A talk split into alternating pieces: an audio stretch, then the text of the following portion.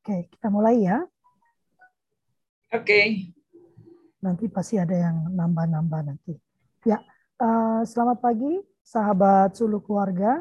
Uh, kita bertemu kembali dalam Kultur Parenting Pagi. Yanti kameranya dibuka dong.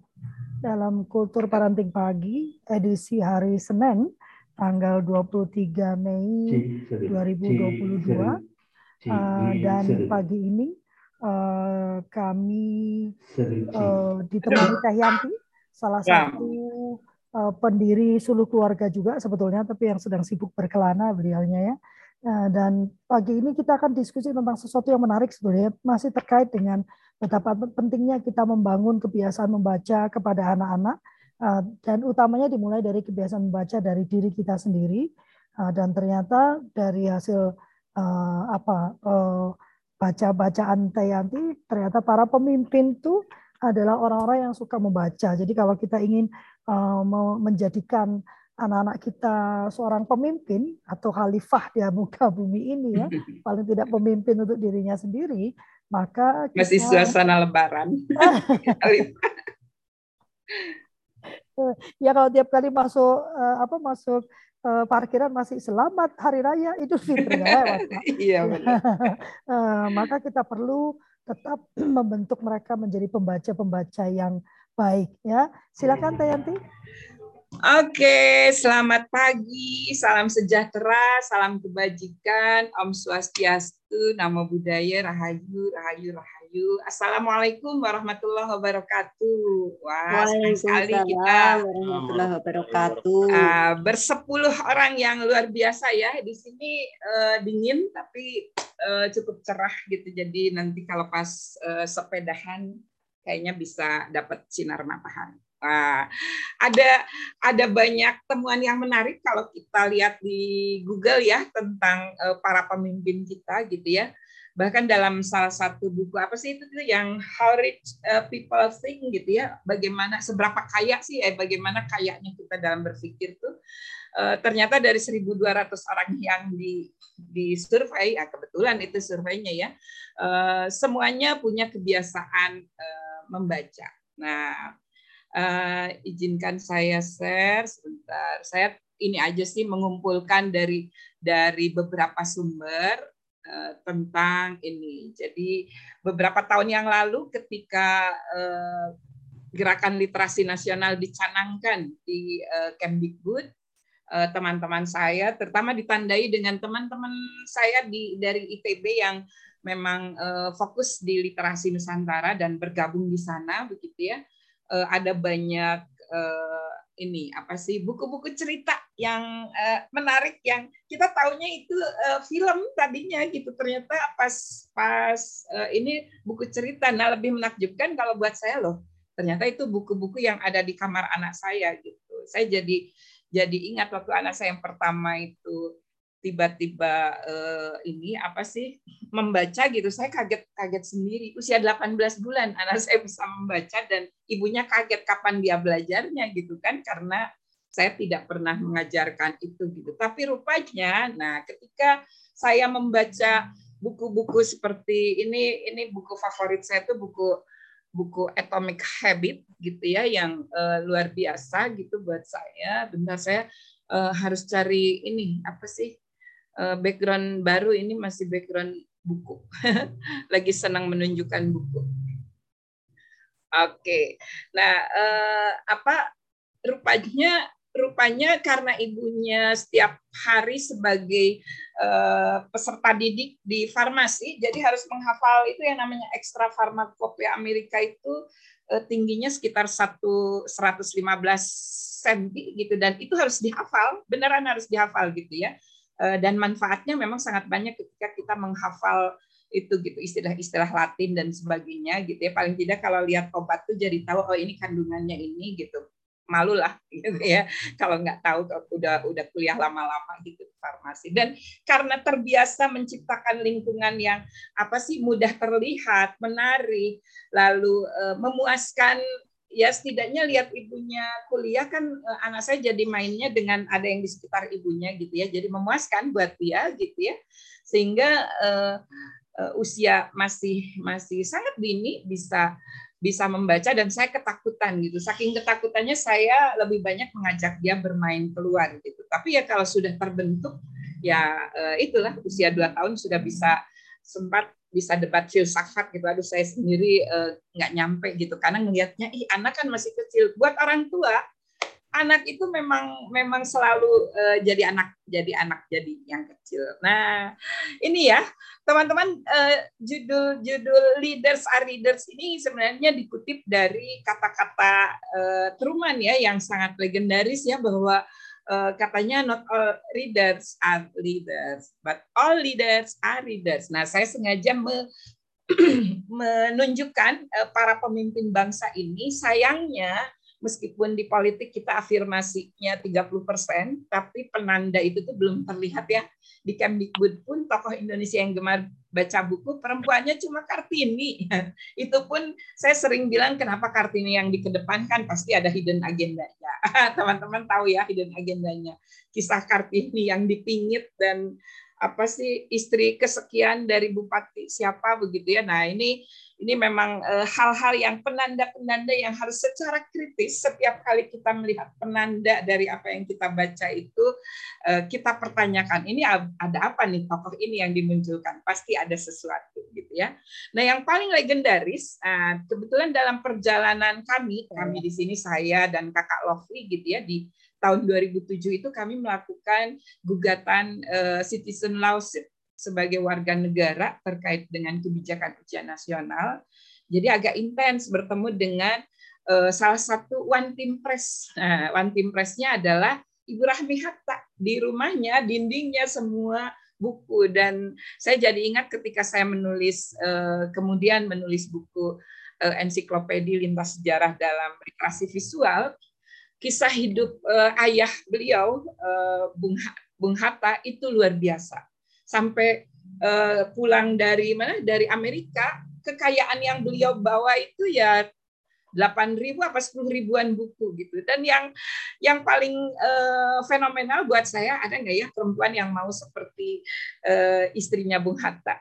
Mas kawinnya itu buku buku yang beliau tulis gitu. Itu yang yang uh, luar biasa. Betapa berharganya sampai buku yang beliau tulis itu menjadi mas kawin untuk uh, menandai momentum uh, sejarah baru dalam uh, kehidupannya gitu ya. Uh, kisah-kisah heroik tentang uh, bagaimana uh, kelima pemimpin bangsa ini uh, sudah bertebaran gitu ya. Tapi kelihatannya kita perlu membacakan kita perlu menceritakan dalam buku buku bacaan sejarah biografi mereka bagaimana mereka menumbuhkan kebiasaan membaca yang luar biasa bukan gemar membacanya tapi menjadi pembaca. Nah lagi-lagi ini kita bicara tentang membangun kebiasaan berbasis identitas, bukan membiasakan rajin membaca gitu ya. Karena nantinya cuma membaca sepintas saja udah cukup gitu. Tapi menjadi pembaca ini identitas baru yang eh, apa sih perlu kita kita tanamkan mulai dari uh, diri kita tentunya karena kita adalah uh, ini ya role model buat anak-anak kita di uh, rumah dan di sekeliling kita. Nah tentang uh, Bung Hatta sengaja saya kutip khusus semuanya sumbernya dari dari Kemdikbud ya pas hari buku gitu tahun 2017 ini memang menandai gerakan literasi nasional yang luar biasa tuh buku filsafat karyanya yang berjudul Alam Pikiran Yunani sebagai mas kawin. Luar biasa ya. Tahun itu gitu ya tahun berapa itu? Eh, nah ini keduanya menikah pada 18 November 1945 wah Indonesia sudah merdeka. Luar biasa ya Bung Hatta ya. Menghantarkan Indonesia merdeka dulu baru memerdekakan diri untuk menjadi suami dari uh, Ibu Rahmi gitu. Nah, uh, berbicara tentang tentang uh, apa leaders are readers di beberapa artikel yang saya baca ternyata memang terasa sekali ya, memang dengan membaca itu kita paling tidak pertama gini, ketika kita bicara bahwa setiap diri ada pemimpin, adalah pemimpin, kita perlu paham tentang konsep-konsep hidup kita sendiri. Misalnya uh, di dalam uh, konsep Eh, kekinian kita kita mulai dengan uh, apa yang kita sebut uh, dreams gitu ya. Apa yang kita sebut impian. Apa sih yang yang kakak-kakak impikan 2 sampai 5 tahun yang akan datang ketika waktu waktu ini termasuk uh, waktu ada uang ya ketika waktu dan uang tidak jadi masalah Coba kita bayangkan 2 sampai 5 tahun yang akan datang. Berapapun usia kita hari ini gitu ya. Kalau kita punya punya sesuatu yang uh, memotivasi sebagai identitas baru yang ingin kita raih dalam jangka waktu tertentu, membaca itu jadi sesuatu yang kita butuhkan. Karena itu adalah penanda. Sebagai pemimpin tanda pertama yang uh, sangat mudah sebenarnya untuk kita kita tunjukkan adalah menjadi pembaca. Saya bersama para mentor saya, saya uh, masih akan eh sedang dan terus uh, melakukan coaching dan di coach gitu ya oleh beberapa orang, dua minggu sekali oleh empat orang, seminggu dua kali oleh satu orang. Dan bersama coach ini saya belajar untuk menata ulang uh, kehidupan saya gitu ya untuk lebih seimbang, balance our life gitu. Jadi benar-benar kita seimbangkan hidup kita dan jadikan Eh, menjadi pembaca ini menjadi salah satu identitas baru yang ingin eh, kita jadikan kebiasaan harian. Tidak usah tiga jam seperti uh, ada salah satu biografi yang saya baca itu siapa ya? Atau ini deh uh, yang mungkin cukup dikenal oleh kakak-kakak nih Warren Buffett ya yang uh, punya Walmart itu. Itu me menyebutkan bahwa 80% waktu waktu sadarnya itu digunakan untuk membaca. Ya berapa jam kita membaca saat? Saya baru 15 menit yang rutin saya lakukan setiap pagi sebelum mandi gitu ya. Biar uh, ini apa sih uh, mandinya juga sambil memikirkan apa yang saya baca apa yang perlu saya kritisi dari apa yang saya baca. Ada tanda-tanda apa sih di situ gitu. Kenapa tokoh ini yang dimunculkan gitu ya seperti itu. Nah uh, selain selain memperkuat konsep yang memang kita kita yakini memotivasi uh, hidup hidup kita sebentar ya. Saya uh, ini saya sebenarnya membuat uh, catatan kaki di dalam uh, ini apa secara khusus saya temukan para pemimpin ini mem, uh, mengapa menjadikan uh, pembaca itu sebagai satu identitas yang melekat di dalam dirinya. Karena sebagai pemimpin dia berada dalam garis depan pemikiran bahkan pemikiran bangsa. Lihat ya Soekarno Hatta ini Dwi Tunggal ini adalah uh, apa ya para para tokoh uh, uh, keduanya tokoh bangsa yang luar biasa. Kita tidak tidak mengenal mereka membawa senjata gitu tapi lobby-lobby mereka dan pemikiran mereka untuk bangsa ini benar-benar uh, menghantarkan kita hari ini gitu ya pada merdeka belajar gitu ya. Yang yang kedua membaca menghadirkan uh, apa ide-ide baru karena uh, apa ya kalau kita berkelana dengan dengan alam pikiran kita ketika kita membaca ide-ide yang ter, eh, tertulis di sana itu akan mendorong ide-ide baru yang uh, apa kalau dulu istilah teman-teman di bidang IT itu innovation inovasi-inovasi yang kita temukan di buku yang kita baca didifusikan dengan kebutuhan kita, didifusikan dengan keseharian kita itu bisa menjadi ide baru dan yang menarik bukan sekedar ide barunya, tapi kita jadi lebih bijaksana tanpa harus merasa digurui gitu ya. Jadi kakak-kakak kalau pada anak-anak, kalau saya nih, saya kan bukan seorang eh, apa ya sejak sejak awal itu eh, saya benar-benar harus belajar menjadi orang tua yang baik gitu ya, yang yang eh, dewasa gitu. Eh, jadi eh, rujukan saya selalu menunjukkan dari buku gitu. Jadi kalau saya ingin berbicara dengan anak saya, saya bawa bukunya gitu. Eh ibu tadi baca buku ini, menurut kalian gimana? Bahkan anak-anak saya sejak sejak masih kecil gitu, jadi udah terbiasa seperti itu. Nah, eh, memilih buku menjadi menjadi alat untuk untuk saling belajar gitu itu eh, memperkaya bukan hanya orang yang kita ajak bicara tapi justru memperkaya eh, wawasan kita. Nah, jangan takut ya untuk membaca sesuatu di luar norma kita. Saya belajar di farmasi tapi saya lebih banyak bergerak di pendidikan dan perlindungan anak. Sekarang nyerempet-nyerempetlah ke kebencanaan, ke lingkungan hidup, kesehatan dan sebagainya. Dan yang yang uh, lebih penting lagi katanya membaca juga memberikan keuntungan yang luar biasa. Saya misalnya sangat beruntung setelah membaca berapa kali ya kalau nggak salah tujuh kali uh, Atomic Habit ini dapat banyak hal oh mengapa perlu yang penting membiasakan apa menumpuk kebiasaan membaca dengan kebiasaan yang saya suka gitu ya. Misalnya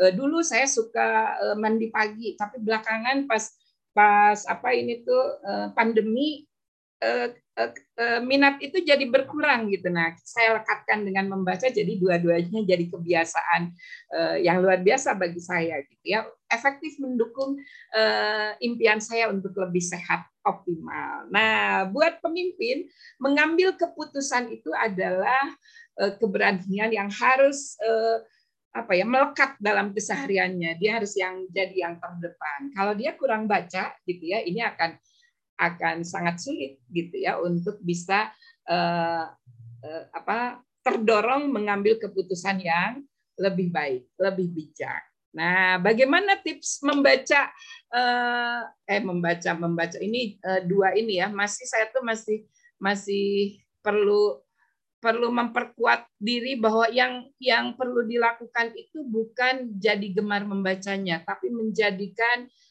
diri kita sebagai pembaca yang efektif gitu ya. Tipsnya pertama ya pilih waktu luang yang tepat. Nggak usah lama-lama ya kakak-kakak. Dulu juga di gerakan apa itu eh, literasi nasional ditandai dengan 15 menit membaca buku non pelajaran sebelum belajar. Mudah-mudahan sih habis pandemi ini kebiasaan ini kembali eh, dimulai ya di sekolah. Paling tidak anak-anak kita setiap hari 15 menit. Dan eh, apa mentor saya bilang 15 menit membaca setiap hari itu memungkinkan kita untuk menyelesaikan 10 sampai 15 buku favorit kita ya. Favorit ya, bukan novel tapi juga bukan buku-buku yang eh, terasa berat untuk dibaca yang kata-katanya masih terlalu asing bagi kita gitu ya. Ini penting eh, memilih waktu yang luar eh, yang tepat untuk untuk membaca buku. Eh, saya menggunakan apa yang eh, saya baca di Atomic Habit menumpuk kebiasaan membaca dengan kebiasaan yang sudah berjalan, misalnya mandi pagi atau sarapan gitu ya, atau apa gitu ya. Kalau kalau kakak setiap pagi punya kebiasaan nyiram tanaman, sebelum nyiram tanaman, nah, ini dulu apa? Jadi eh, menumpuk kebiasaan yang paling mudah kalau buat saya eh, eh, apa memulai memulai kebiasaan yang baru akan saya jalankan dengan kebiasaan yang ingin uh, saya lakukan. Saya merasa merasa selalu ingin uh, nyiram tanaman setiap pagi misalnya. Sebelum menyiram tanaman, saya baca buku dulu gitu ya. Yang yang kedua memilih posisi yang nyaman pada saat uh, membaca juga ini penting. Saya menyimpan apa sih meja dan kursi untuk membaca di dekat jendela karena uh, harus apa uh, sambil menghirup udara pagi. Uh, pintu juga dibuka gitu ya jadi segar gitu. Selalu atur jarak antara mata dengan buku. Ini penting ya untuk kesehatan mata kita. Dan ini yang yang ketiga menentukan tujuan. Karena kalau tidak ada tujuan membaca hanya sekedar membaca ya jadi seperti pengembara yang tak tahu arah gitu ya. Ini uh, dari berbagai sumber ya termasuk dari uh, apa yang saya saya rasakan ini ketutup jadi saya harus harus geser tapi nggak bisa digeser. Nah, inilah. Yang yang pasti sih eh, setelah kita tahu tujuan kita baca dulu biasanya di belakang itu ada saya ingin ingin nunjukin tapi nggak kelihatan ya. Di belakang itu kan ada uh, ininya apa sih semacam sinopsis dan testimoni-testimoni dari beberapa orang. Lalu kalau dulu saya tuh jarang baca kata pengantar, tapi setelah setelah mengikuti uh, apa komunitas yang uh, para coachnya adalah pembaca yang luar biasa gitu ya ternyata membaca pengantarnya itu mengantarkan kita pada pemikiran memberikan gambaran yang utuh tentang seperti apa buku ini digunakan. Membaca cepat dulu secara keseluruhan, kemudian membaca setiap bab, setelah itu membaca setiap langkah jika eh, perlu eh, melakukan sesuatu. Melekatkan dengan apa yang ingin kita lakukan itu juga membuat kita menjadi pembaca yang efektif. Selalu fokus pada apa yang kita baca. Nah, ini yang paling sulit. Jadi mulailah dengan 15 menit dulu ya, nanti baru tiga jam atau 80% dari kehidupan kita digunakan untuk membaca biar bisa uh, sukses seperti Warren Buffett. Menjadi pembaca efektif membuat kita melakukan dialog dengan buku. Ini sangat penting ya. Uh, cara asik cari tahu dengan membuat 5W 1H ini akan sangat membantu kita lebih kritis bahkan lebih kreatif karena kita bicara bagaimana menerapkannya dalam keseharian kita gitu ya. Bagaimana dengan menulis kreatif yang baru gitu dari ide-ide yang kita dapatkan dari bacaan kita. Menentukan teknik dalam membaca ini juga penting. Kadang-kadang kalau pagi itu apalagi eh, kota Bandung ya, eh, lagi dingin-dinginnya, aduh inginnya sambil selimutan, jadi alih-alih membaca jadinya tertidur gitu ya. Nah ini ini penting eh, mengatur ritme membaca mau cepat, lambat atau dengan nada keras gitu ya. Eh, saya dengan putri saya nih sepakat mulai tanggal 28 eh, Mei nanti akan membuat semacam apa itu tuh kalau dulu Vi namanya forum oke okay, gitu ya.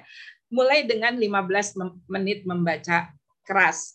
Eh, membawa kebiasaan apa itu tadarusan di di Ramadan jadi eh, membaca keras buku yang kita suka gitu ya. Lalu mencatat hal-hal penting yang telah kita baca bahkan yang sedang kita baca karena kadang saya gampang lupa saya baru berani uh, apa sih menulis eh, ini ini kelihatan ya tuh ada post it kayak gini ya. Ini bagian-bagian yang kalau kalimatnya itu penting bagi saya di stabilo atau di garis bawahi dengan uh, stabilo. Tapi kalau saya ingin dialog dengan kalimat itu saya tempel pakai uh, post it karena saya jadi tahu oh ada pemikiran saya tentang ini gitu. Dan yang menarik kalau kita uh, apa ya melekatkan kebiasaan membaca dengan uh, keseharian kita jadi membaca satu buku tuh bisa berulang kali dan selalu menemukan hal baru gitu dari situ. Jadi jangan khawatir ya teman-teman kalau kita membuat semacam klub buku, bukunya masih itu-itu juga gitu ya. Pasti ada teman baru karena kita apa ya berdialog dengan apa yang kita baca dengan uh, tentunya ketika kita dialog pemikiran kita sebelumnya, pengalaman hidup kita itu uh, jadi sumber-sumber yang bisa memperkaya bacaan kita gitu ya. Akan lebih menantang memang jika dikaitkan dengan keseharian kita. Hal ini akan membantu kita untuk mengingat intisari dari buku yang telah kita baca. Saya saya tidak seperti uh, almarhum uh, ayahnya anak-anak gitu ya. Kalau membaca itu sampai hafal uh, ini nih kata-kata mutiara seperti seperti yang uh, saya kutip dari apa sih dari dari berbagai sumber tentang uh, Truman ini ya. Saya nggak nggak terlalu ini. Biasanya hanya yang di boldnya aja yang saya ingat. Misalnya leaders are readers. Itunya doang kesannya nggak ingat. Atau uh, kata-kata siapa itu tuh Thomas Armstrong. Kejeniusan dilahirkan dari kegembiraan. Padahal kalimatnya tuh panjang sekali gitu ya. Nggak nggak nggak ingat. Tapi kalau kalau almarhum ayahnya anak-anak dan menurun pada anak saya yang perempuan, ternyata memang benar ya genetik DNA itu dari dari para ayah bukan kepada putra mahkota tapi pada putri mahkota. Jadi jangan jangan sampai berkecil hati kalau kalau eh, para ayah nih kalau anak-anaknya adalah eh, perempuan karena justru DNA inti dari para ayah itu diturunkan kepada putri-putri kita gitu ya. Saya tahu dari mana ya dari bacaan tapi saya lupa sumbernya di mana yang yang pasti sih adik angkat saya itu ngambil S2 S3-nya tentang itu ya tentang eh, DNA dan apa yang bagaimana ini diturunkan kepada anak kita. Hmm, itu sebagai pemantik obrolan kita, bincang pagi kita gitu ya. Silahkan Kakak Lovely. Sorry, aku sambil menyiapkan kata-kata sulit nanti buat terjemahin. Nggak apa-apa, dihantarkan. Eh, ada Kak Irwan ya, Kak Irwan bisa bantu dong. Halo Kak Irwan. Selamat pagi, sambil Pak Kepuk biasa. biasa Pak Kepuk, Pak Ibut. Pak Kepuk, Pak Ibut.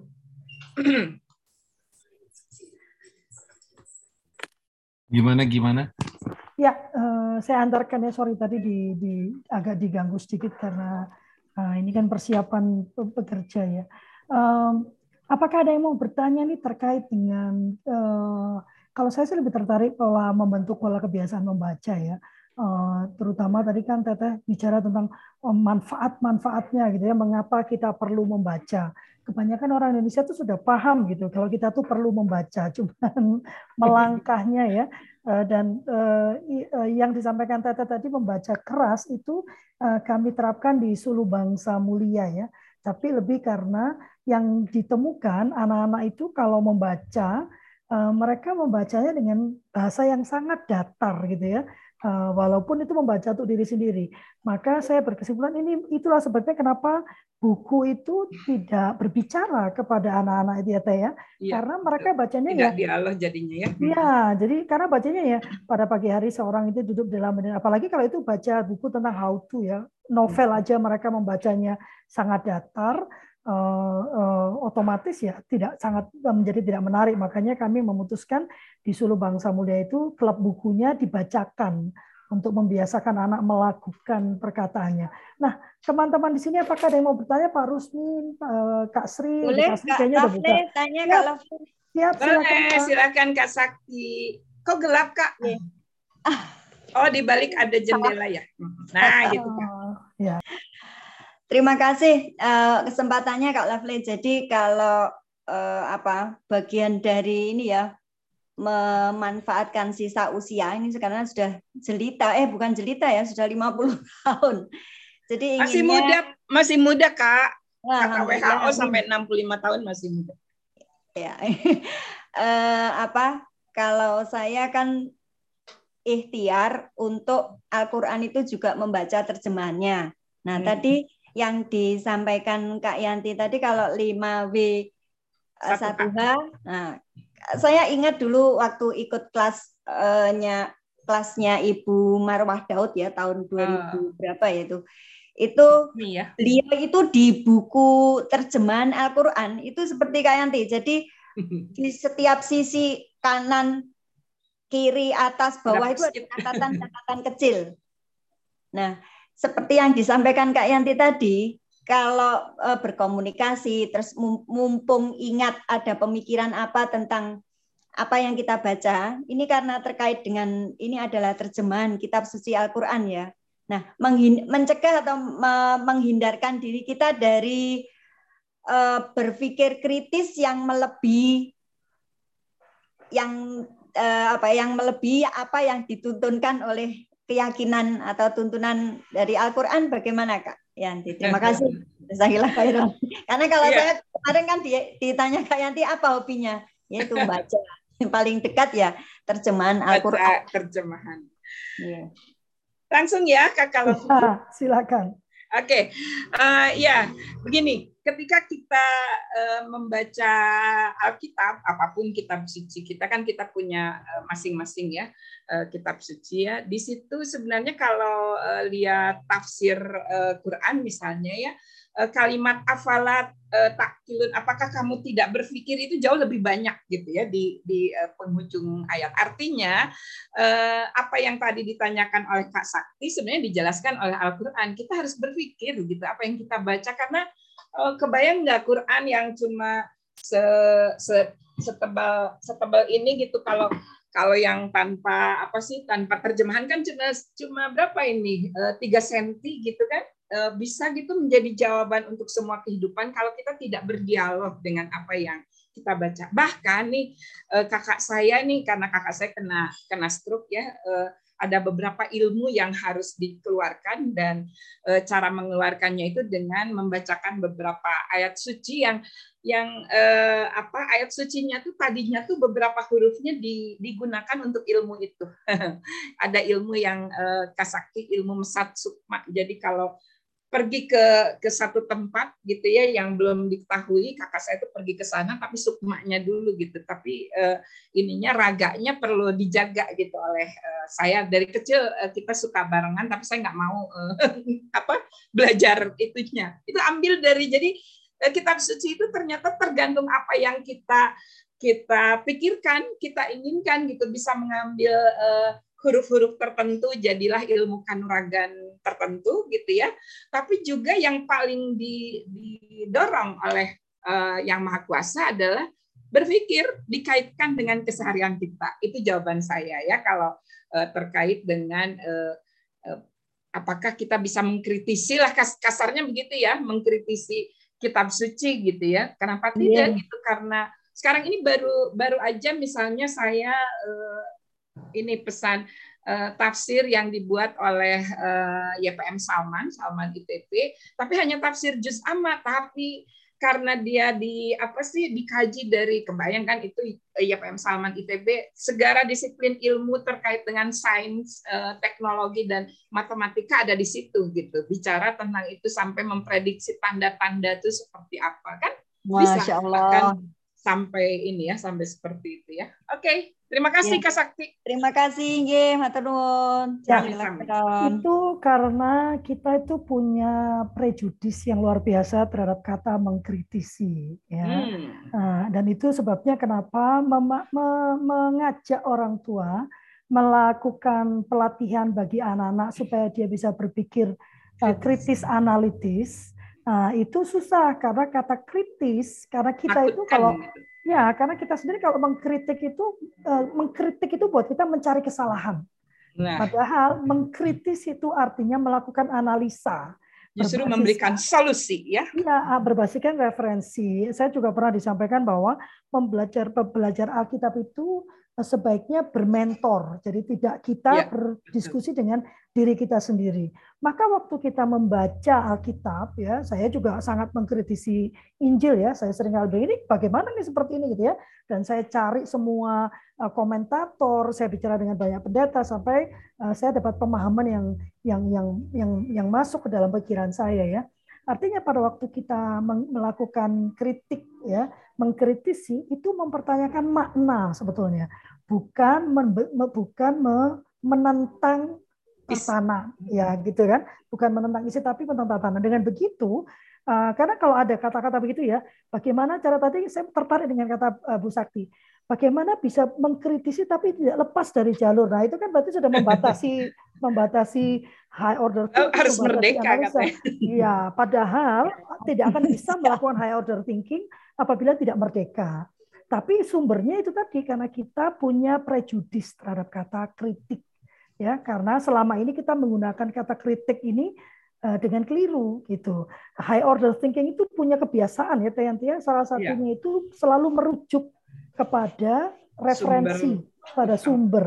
Ya, nah kalau merujuk pada sumber maka debat kita itu menjadi debat yang uh, berdata gitu ya. Jadi. Iya, bukan uh, menurut saya pokoknya terakhir kamu kafir. Gitu. gitu. Nah, berbeda dengan diri kita gitu. Nah, ini yang perlu dikembangkan. Jangan lupa ya, high order thinking itu salah satu salah satu prasyaratnya selalu melandaskan pendapat dan pemikirannya itu kepada rujukan keilmuan.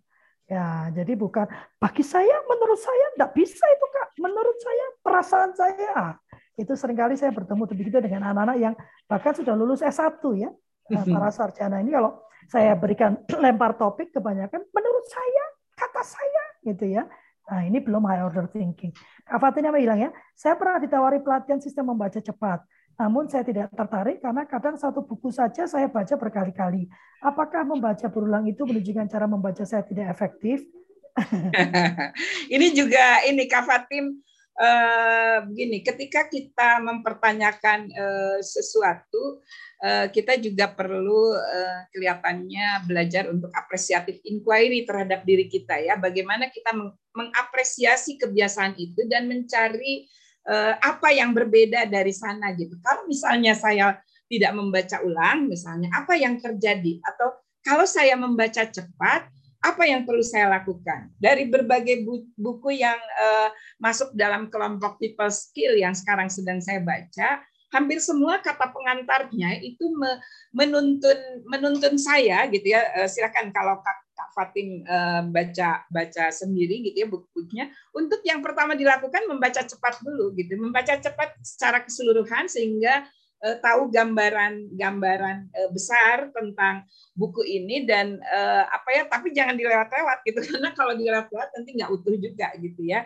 baru kemudian membaca per bab gitu uh, dengan dicerna gitu uh, mulai di, ditulisi saya misalnya baru baru berani uh, menulisi buku ini berdialog dengan buku ini setelah membaca tujuh kali. Membaca cepatnya tiga kali karena ada aja yang kelewat pas di sini. Loh kok ada kata-kata ini? Pasti ada sebelumnya di, dilihat lagi gitu ke belakang. Beberapa kali seperti itu gitu. Kalau kalau saya sih bahkan saya sengaja sengaja ikut ya pelatihan membaca cepat itu karena uh, penting uh, kebetulan anak saya yang pertama tuh apa sih fotografik gitu. Jadi kalau lihat buku itu dia akan kayak kalau kita di film itu ya ada huruf-huruf yang tiba-tiba nyala gitu kayak gitu. Jadi uh, beberapa huruf kalau uh, beberapa huruf bahkan beberapa kata menurut dia ya karena kan saya tidak tidak seperti itu pikiran saya ya. Dia akan melihat oh ini kalimat ini ada yang ada yang terlewat karena uh, ini gitu pengertiannya tidak utuh ada kata-kata ini. Bisa sampai seperti itu gitu untuk anak-anak tertentu yang uh, sudah sudah jadi pembaca yang luar biasa ya.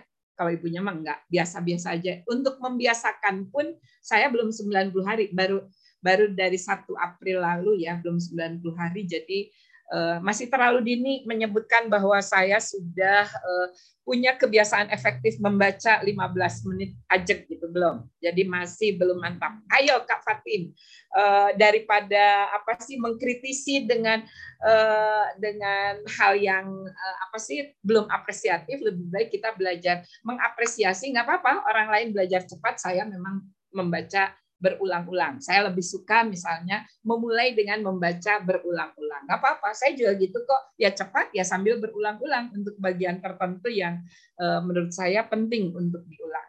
Gitu ya Kak? Saya rasa juga yang perlu diajarkan ke anak-anak dan ke kita sendiri itu uh, tujuannya gitu ya. Itu, uh, saya, ketiga itu ya, tujuan ya, membaca itu untuk apa gitu ya. Ya, saya kadang-kadang skim reading kadang-kadang ya membaca secara uh, penuh gitu ya. Kalau buku itu baru uh, dan apa dan dan sering disebut orang, biasanya saya skim dulu gitu. Nah, nanti kemudian biasanya ada beberapa bab yang menarik hati, nah saya baca lagi gitu ya. Kalau enggak nggak selesai-selesai ya. Tapi iya. ya, tapi juga itu tadi kita itu harus mulai dari mengajarkan anak goalnya gitu ya. Start with a goal in with the end in mind kan. Kamu tuh mau melakukan ini mau apa gitu ya. Sehingga kalau mau mencapai itu uh, uh, proses yang mana yang dipakai gitu ya. Yeah. Iya. Uh, oh Kak Kak Sakti reunian di Zoom dengan Kak Fatima. Ya, ya ada pertanyaan lagi Kak. Saya juga mengundang teman-teman mohon mengisi absen ya. Uh, karena dalam absen tuh ada kolom uh, topik Ya, dengan begitu akan membantu kami untuk, untuk uh, memastikan enggak uh, untuk memilih topik ya yang menarik oh, untuk kita ya. bicarakan. Ya. Ya lalu bisa nanti uh, saya akan carikan uh, pembicara yang kompeten untuk topik tersebut. Ya kalau enggak nanti topiknya perspektifnya lovely, enggak jadi kultur parenting nanti ya, lovely parenting nanti ya, lovely ya, ya. Ada pertanyaan Kak Pak Rusmin sudah buka? Boleh uh, dong. Ya. Silakan Kak. Ya, uh, Terima kasih banyak. Uh, saya juga karena di sini pada panggil kak, saya panggil teteh juga aja ya, teteh yang. Mangga, mangga, teh Yanti. uh, atur nuhun teh. Uh, makasih banyak. Uh, sangat bersyukurlah bahwa pagi ini bisa ikut acara ini. Gitu ini uh, benar-benar dapat tips membaca efektif itu menurut saya luar biasa sekali. Uh, nah mungkin pertanyaannya itu adalah simpel gitu. Saya suka baca gitu ya. Cuman jadi gini, saya suka baca, saya karena suka itu jadi saya suka ke Gramedia, saya beli buku tuh. Mungkin ada 20 sampai 50 buku saya beli tapi belum saya baca. Gitu. Jadi saya tuh suka baca, cuman saya tuh nggak bisa baca untuk apa bagaimana supaya bisa cinta untuk membaca dan baca secara konsisten gitu. Jadi banyak bukunya sampai saya nggak berani ke Gramedia lagi karena saya takut lihat judul saya baca ke belakang lihat apa uh, isinya apa nanti saya beli lagi cuman saya nggak nggak nggak benar-benar baca gitu. Ya nah itu pertanyaan yang pertama gitu. Kedua itu adalah uh, tadi dibilang mengenai mentor membaca nah itu cukup menarik uh, itu apa ya gitu karena saya baru dengar bahwa membaca itu ada mentornya gitu mm-hmm. itu aja oke okay. hatur nuhun uh, Kang Rusmin meskipun baru eh cuma tiga tahun di Bandung tapi tercelup lah dengan uh, air air Bandung udara Bandung yang Sekarang sih agak panas tapi tetap lebih dingin lah dari Jakarta dan sekitarnya ya. Aku empat tahun nggak tercelup sama sekali. yang pertama ini memang dialami oleh banyak orang ya. Tapi ya daripada kehabisan ya borong-borong dulu kan kasihan yang ininya juga yang nulisnya dan kasihan kita gitu tahu pas pas perlu ah udah nggak ada di Gramedia gitu kan. Uh, kalau saya sih uh, ini sangat sangat bersyukur ya karena uh, coach saya, mentor saya tuh uh, menuntun menuntun saya untuk tidak menggigit satu ekor sapi sekaligus gitu. Tapi tapi dibikin gepuk dulu satu kilo itu juga tidak tidak satu kilo dihabiskan sendiri ya kan dibagi-bagi. Jadi sama seperti seperti membaca buku yang begitu uh, banyak. Uh, itu dulu tetapkan dulu tujuan kita tuh untuk apa. Dan kalau kak Karusmin. Mungkin uh, saran saya mulai dengan membaca buku-buku yang people skill dulu gitu ya seperti Atomic Habit atau tapi saya ini uh, masih saya saya lewat ini meskipun yang awalnya saya suka tapi ke, ke belakangnya terlalu ke organisasi nanti dulu saya lebih lagi, senang untuk diri sendiri dulu gitu ya. Nih meraih sukses di era normal atau saya baca buku lama ya personality plus gitu karena uh, apa penjelasan dari Kak Irwan uh, sangat sangat bagus tapi uh, sangat banyak gitu. Dan dan saya perlu mendalami satu persatu ini gitu. Padahal dulu tuh agak agak anti buku-buku seperti ini tuh ya. Sekarang ternyata uh, saya butuhkan untuk mengenal uh, diri saya sendiri dan bagaimana saya bisa terhubung dengan orang lain uh, bukan untuk tujuan yang artifisial tapi memang untuk bisa lebih hangat lah ya, lebih lebih uh, apa menjalin uh, kebersamaan. Memang sih dengan begitu saya lihat rak-rak buku saya itu jadi uh, saya kemarin baru cari kemoceng lagi begitu. Jadi berdebu gitu karena jarang dibuka yang yang lainnya ketika kita fokus yang ini. Tapi jangan jangan merasa bersalah. Kembali kita perlu melakukan uh, apresiatif inquiry terhadap diri kita gitu. Apa sih yang sedang kita tuju dan bagaimana kita uh, cara cara menuju itu. Kalau kata siapa itu? Uh, siapa yang uh, Nietzsche ya Nietzsche yang bilang ya kalau siapa pun yang tahu alasannya gitu mengapa kita melakukan itu hampir bisa dipastikan bisa melakukan semua hal bagaimananya gitu ya jadi kalau kita ingin kreatif temukan alasan kita melakukan sesuatu dan yang paling mudah menemukan alasan itu, tahu tujuan akhirnya. Seperti kata Kofi ya yang dikutip Kalofli tadi, begin with the end in mind. Jadi eh, apa sih tujuan akhirnya yang ingin kita capai ketika kita melihat tumbukan buku itu gitu. Karena nanti alih-alih eh, cinta buku malah malah berdebu bukunya jadi dijauhi gitu kayak kayak Karusmin jadi jadi eh, nggak mau ke Gramedia lagi. Oh jangan Kak selain Gramedia ada ada Togamas, ada ada toko-toko buku yang lain atau Amazon wah lebih ini lagi surfing di Amazon ya. Nah, yang kedua terkait dengan mentor membaca, saya sangat bersyukur eh, apa sih diajak oleh kolega saya. Kami tuh waktu itu sama-sama sebagai uh, dewan eksekutif di platform nasional pengurangan risiko bencana gitu ya. Mentor saya yang pertama ini yang mengajak saya adalah sudah sudah 30 hampir 30 tahun uh, bekerja sebagai general manager di uh, Unilever gitu. Tapi kemudian mau mengajak saya untuk yuk Mbak kita mulai lagi menata menata keseharian kita gitu ya. Mungkin ada sesuatu yang luput dan ternyata bukan sesuatu banyak suatu. Senya itu jadi jadi 15 gitu 15 kebiasaan yang dulu sudah sudah saya bangun dan efektif mendukung apa yang saya lakukan untuk tumbuh bersama Kerlip di di 5 10 tahun awal itu hilang gitu ya dan untuk memanggil kembali kebiasaan itu saya harus baca buku lagi. Buku Atomic Habit ini secara khusus memang ditunjukkan oleh beliau gitu, bukan sebagai salah satu buku yang secara resmi di, disarankan di sekolah komunitas yang saya ikuti gitu ya. Eh, dan ternyata ketika saya membacanya memang sangat uh, luar biasa gitu. Dan uh, saya ternyata ketika kita open mind uh, membuka pikiran kita untuk tujuan kita yang lebih lebih uh, lebih lebih spesifik gitu ya berbatas waktu bisa kita ukur. Ah, orang matematika sangat tahu lah tentang tentang smart seperti ini gitu ya. Ternyata uh, tanpa terasa saya uh, dalam waktu dua bulan ini sudah tiga buku gitu kan. Kebayangkan kalau penelitiannya katanya kalau baca 15 menit sehari bisa 10 sampai 15 buku. Ternyata dua bulan bisa bisa tiga buku, berarti dikali enam bisa 18 lebih dari penelitian itu kan luar biasa ya. Tumpukan buku itu kemudian eh, paling tidak per tahun 18 dibaca gitu. Kalau 18 kan sama seperti uh, makan sapi, seekor sapi lama-lama habis juga gitu ya.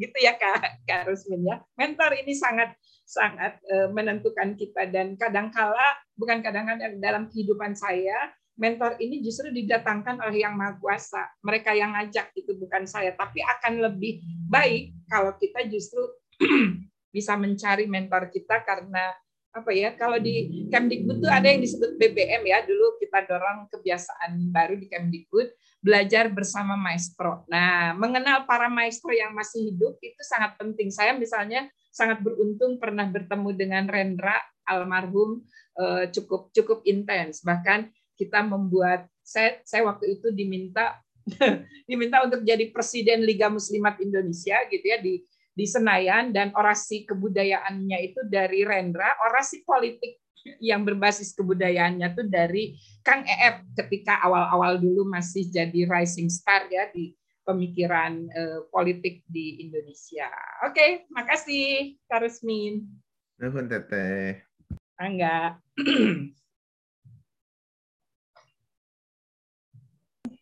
ya, Solo Bangsa Mulia sendiri punya klub buku ya uh, klub buku untuk anak dan untuk orang dewasa. Uh, saya akan ketemu dengan perpustakaan nasional juga untuk untuk menjalin kerjasama ya. Saya rasa uh, kalau untuk anak, uh, tapi anak juga bisa juga ya. Uh, kita bisa, punya bisa. program uh, reading coaching ya. Jadi yeah. bukan mentoring tapi coaching ya. Jadi bagaimana kita uh, melakukan coaching terhadap anak dan orang dewasa untuk uh, membiasakan diri membaca. Pulaunya pakai pulau kastil. Jadi kita ada di ruangan uh, apa medieval gitu ya. Literasi. Uh, iya, klasik tapi membaca buku-buku kekinian. Sudah hampir jam 8 teh. Uh, apakah ah, okay. satu pertanyaan lagi? Kata Kak Fatimah, saya lebih suka beli buku ori tapi bekas daripada buku baru tapi bajakan. Ya. Ah, bagus. Saya sekarang lebih suka beli e-book ya. saya lebih, iya. saya, saya biasanya dapat e-book dari Kakak Lofi karena saya lebih suka baca baca buku ini. ya, sekarang berat. Kalau sekarang kan saya saya tinggal bawa Kindle. Kalau uh, bukunya PDF eh, ya iya itu kakak Lovely mau beliin. Amin dalam nama Tuhan Yesus.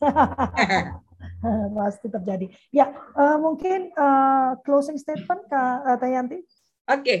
uh, kakak sekalian gitu ya, saya juga butuh waktu 52 tahun, 52 tahun untuk menyadari bahwa menjadi pembaca itu uh, sangat penting bagi kehidupan kita, bahkan di kehidupan yang kita ciptakan abadi di masa yang akan datang gitu ya. Jadi uh, kakak jangan ragu untuk uh, me, apa ya membangun empat kaidah perubahan perilaku menjadikannya terlihat. Jadi eh, apa simpan buku-buku itu di dekat tempat kita berkegiatan. Mau naik tangga di di pinggir eh, di bordernya itu kita simpan buku. Di bawah tangga kalau di depannya musola dindingnya eh, dijadiin buku di di depan kamar mandi mau minum uh, lemarinya daripada di atasnya diberikan guci-guci yang khawatir uh, pecah disenggol kucing gitu. Karena di rumah saya ada 17 kucing sekarang. Mendingan sama buku. Nggak akan kucing nggak akan baca gitu ya. Nggak akan ini ya. Nggak akan merusak. Atau di belakang dekat tangga di, di rumah saya itu ada buku. Jadi buku tidak lagi disimpan di di satu ruangan saja. Karena biasanya saya jadi males ke ruangan itu jadinya gitu. Tapi di dekat di mana kita setiap kali lewat itu akan terlihat. Jadikan terlihat ya sehingga kita tertarik teringat dengan kebiasaan baru kita melekatkan kebiasaan jadi pembaca dengan kebiasaan baik yang sudah berjalan setiap hari. Misalnya makan pagi. Jangan makan pagi dulu sebelum baca buku 15 menit. Lalu yang kedua, jadikan mudah. Jadi alih-alih baca yang eh, Alkitab tafsir yang rumit gitu ya. Yuk kita mulai baca yang itu aja dulu misalnya biografi eh, para nabi dulu kalau uh, kita punya gitu kalaupun enggak kan bisa googling gitu ya di print biar uh, ini apa sih kalau saya memang senang yang yang di print, masih belum bisa paperless. Matanya makin lelah kelihatannya. Yang ketiga, jadikan menarik. Eh, selain mudah ya harus menarik gitu ya. Kalau kalau ternyata bukunya stensilan, kalau dulu stensilan tuh konotasinya uh, buku porno ya. Sekarang buku uh, buku-buku yang kita print kan kalau jadi stensilan nggak menarik. Beri cover, covernya mungkin uh, gambar anak-anak kita, eh, foto anak kita lagi membaca waktu kecil kita bacakan kan itu menarik ya biasanya kalau mengingat masa kecil anak-anak kita. Nah, yang yang keempat jadikan memuaskan. Misalnya setiap kali sudah bisa membaca 15 menit, Eh, kalau kita punya pin yang banyak gitu ya alihkan ke tempat yang kosong gitu. Jadi kita tahu berapa kali 15 menit yang sudah kita habiskan untuk membaca dalam sehari, dalam seminggu, dalam sepek, eh, sepekan, eh, dua minggu, sebulan, setahun. Kita akan saksikan bukan hanya eh, apa 10 atau 15 buku, bisa 18 buku atau bahkan lebih setahun gitu. Jadi buku yang tadinya numpuk di rak nggak berjejer gitu jadi berjejer eh, minimal karena jadi rapi gitu kan saya juga jadi ingin merapikan biar kelihatan judulnya gitu mana yang ingin saya baca oke begitu ya kakak silakan nikmati uh, identitas baru sebagai pembaca karena setiap diri kita adalah pemimpin dan pemimpin semuanya pasti seorang pembaca. pembaca. Terima kasih. Ya, mari kita berubah mulai hari ini ya. Hmm. mengubah diri menjadi pembaca. Saya pun dulunya tidak suka baca. Sampai sekarang sebetulnya membaca juga dipaksa ya. Uh, cuman karena memahami saya, kalau saya sih sederhana ya, karena saya harus memberi contoh pada anak-anak saya bahwa mereka harus senang membaca. Dampaknya mereka dua kali, sepuluh kali lipat ya senang membacanya ya. Saya yang kewalahan menghentikan mereka membaca. Mamanya tetap memaksa diri membaca. Terima kasih banyak uh, hari Rebo kita ketemu dengan siapa Kak Deli? Kok Mama lupa ya? Sekarang lebih nyaman ya karena ada Kak Deli, jadi saya iya, bisa betul. memandu dari mana saja. Luar biasa. Nanti dengan Kak Philip Bisenda dengan topik oh. hidupku bukan hidup anakku. Wow. Kak Philip ini memang selalu bicara tentang kesehatan mental ya, tentang uh, tentang emosi ya. Jadi hari Rabu kita akan bertemu dengan Kak Philip bicara judulnya hidupku hidupku eh hidup anakku bukan hidupku ya. Wah, ini provokatif juga judulnya ya. Ya mikirnya lama untuk bikin judul itu ya. Ya, mari kita membuka kamera dulu untuk difoto bersama. Hari ini sampai okay. 16 orang tapi rupanya hari ini Senin ya, sibuk mungkin ya. Kak Irwan, semangat ya. Sisi kiri, Masih kanan, atas, bawah itu itu itu Ibu Lia Tono Suratman eh, kepala sekolah SMUTN. Oh, masya Allah. Aduh, salam kenal Bu Bu Lia, senang sekali ya. Bisa. Hari ini berarti less busy ya. Biasanya cuma membagikan. Ayo kita pasang hati kita dulu supaya Kak Deli bisa memotret satu dua tiga. Udah ya? Oh sudah. Oke, terima kasih banyak. Uh, terima kasih Teh Yanti, ya, uh, Pak, Pak Irwan, Pak kumpul lagi ya. Kami ucapkan terima kasih dan mohon maaf apabila ada pernyataan, perkataan, sikap atau gestur yang kurang berkenan. Kami tidak ingin uh, merendahkan, tidak ingin mengkritik, tidak mengkritik, tidak ingin um, uh, apa menggurui bahkan kami hanya ingin membagikan apa yang menjadi keyakinan kami dan yang paling penting yang kami kerjakan dalam kehidupan kami sehari-hari. Terima kasih banyak. Wassalamualaikum warahmatullahi wabarakatuh. Tuhan memberkati. Cik Maria, Dokter Ferry. Eh, Dokter Ferry, sehat. Senang. Ya, pamit ya. Tahu sih. Yuk, baik.